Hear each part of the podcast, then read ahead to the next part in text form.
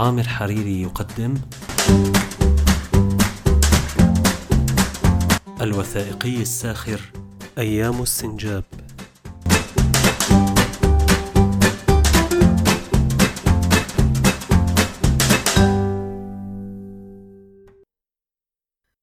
وقف الدب يتأمل الغابة التي بدأ ضوء النهار يسري فيها. تلفت حوله يبحث عمن يفترض أن يلتقيه هنا.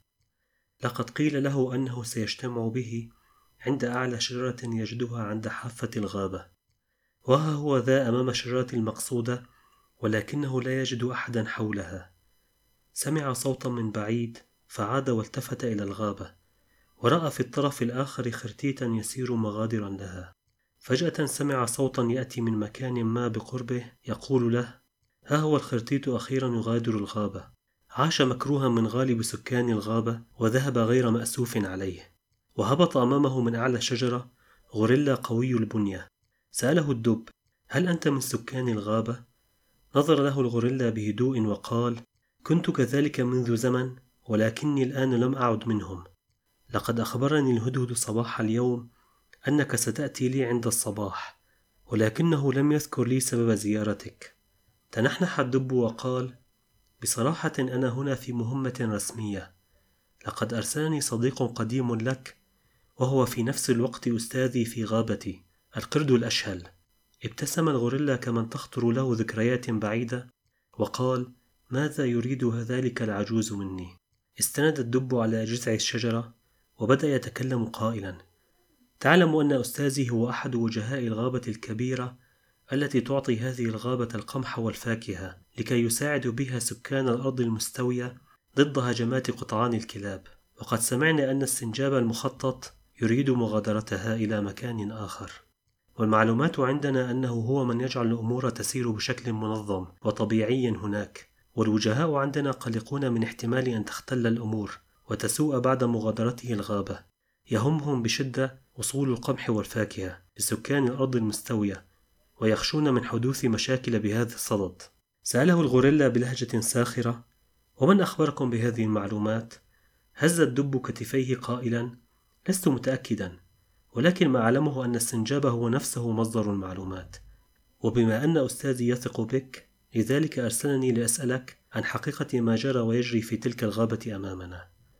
هز الغوريلا رأسه وقال أنت في مهمة رسمية وفق ما قلته. لذلك لن يكون جوابي كافيا يجب أن نقوم بجولة في الغابة نفسها وترى بنفسك ما يجري هناك وقف الدب على قدميه وقال أنا جاهز هيا بنا من فضلك نظر له الغوريلا ساخرا وقال وهو يشير له هل تريد دخول الغابة بهذه الهيئة؟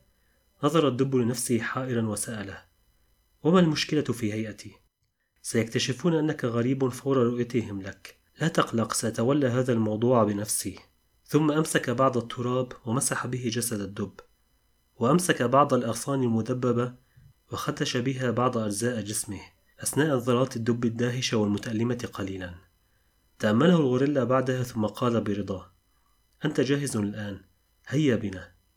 سار الدب والغوريلا حتى وصلوا إلى ساحة في منتصف الغابة تنتشر حولها الأشجار. لاحظ الدب سنجابا مخططا يروح ويجيء في تلك الساحة بصحبة أرنب برتقالي اللون. قال له الغوريلا وهو يشير للسنجاب بحركة خفية ها هو ذا السنجاب المخطط الذي أتيت من أجله. ولكن لما يغدو ذاهبا وراجعا في هذه الساحة؟ يعمل طبعا.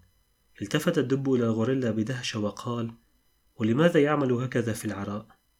ألا يمتلك وكرا على شجرة ما يعمل من خلاله؟ هذا ممر فقط لا أكثر.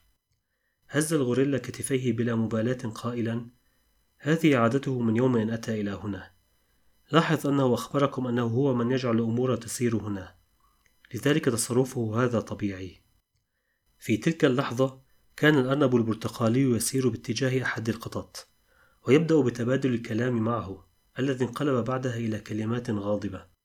ثم ذهب الأرنب البرتقالي باتجاه السنجاب وأسر له بضع كلمات. ذهبوا بعدها إلى القط وبدأ السنجاب بإلقاء المواعظ بصوت عال بأن العمل لا يمكن أن يسير بهذه الطريقة. ثم عاد بعدها ليغدو ويروح بين طرفي الساحة.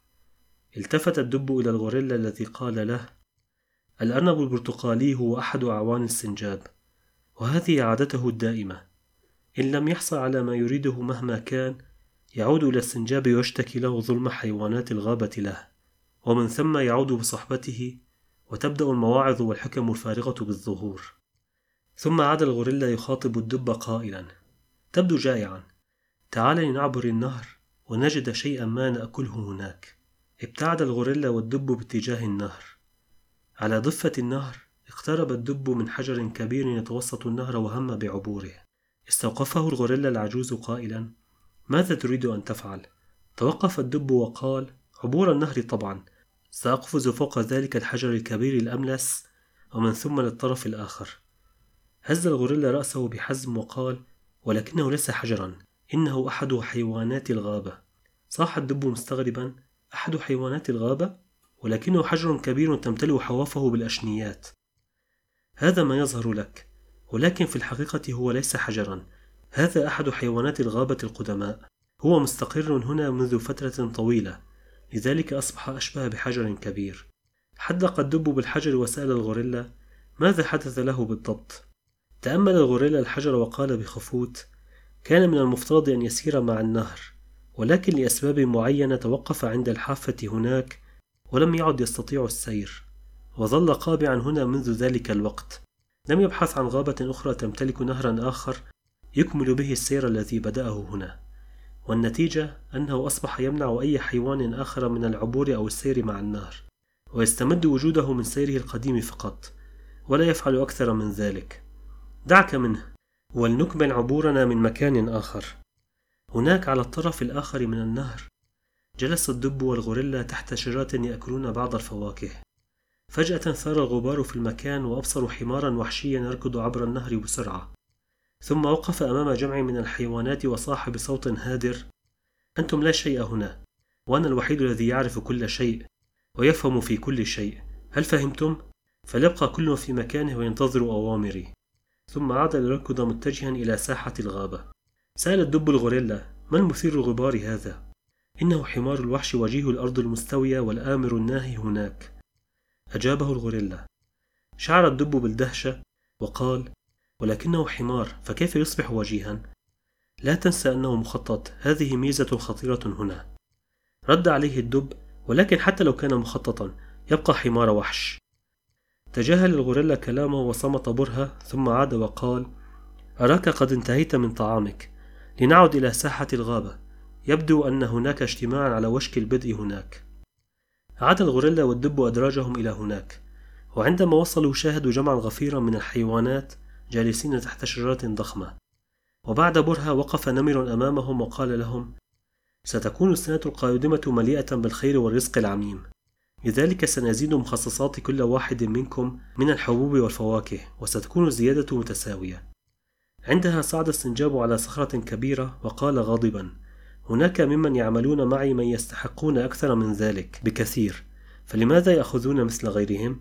ثم هل حقا وزعتم تلك الأرزاق بالتساوي؟ أريد أن أرى ما فعلتم بالضبط. قاطعه النمر قائلا بتجهم لقد فعلنا ما أخبرتكم به بالضبط وأنت لا يحق لك أن ترى شيئا. دعنا نكمل اجتماعنا. نزل السنجاب من على الصخرة وانصرف بعدها غاضبا. التفت الغوريلا إلى الدب وسأله هل ترغب في البقاء هنا أكثر؟ لا أبدا أعتقد أن هذا يكفي. أثناء مغادرتهما الغابة سأل الدب الغوريلا بعد أن رأينا ما رأيناه قل لي من فضلك. برأيك هل ستحصل مشكلة ما لو غادر السنجاب المخطط الغابة؟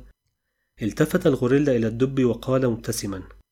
لقد عشت في هذه الغابة لفترة لا بأس بها من الزمن. وهذا ليس أول حيوان ولا آخر حيوان يدخل ويخرج منها. هناك ممن يوجد فيها من يعتمد عليه وستكون الأمور بخير بفضل الله. لن تلحظهم بالتأكيد لأنهم يأتون فقط لكي يؤدوا ما عليهم بهدوء وينصرفوا هز الدب رأسه باقتناع وودع الغوريلا وبدأ رحلة العودة.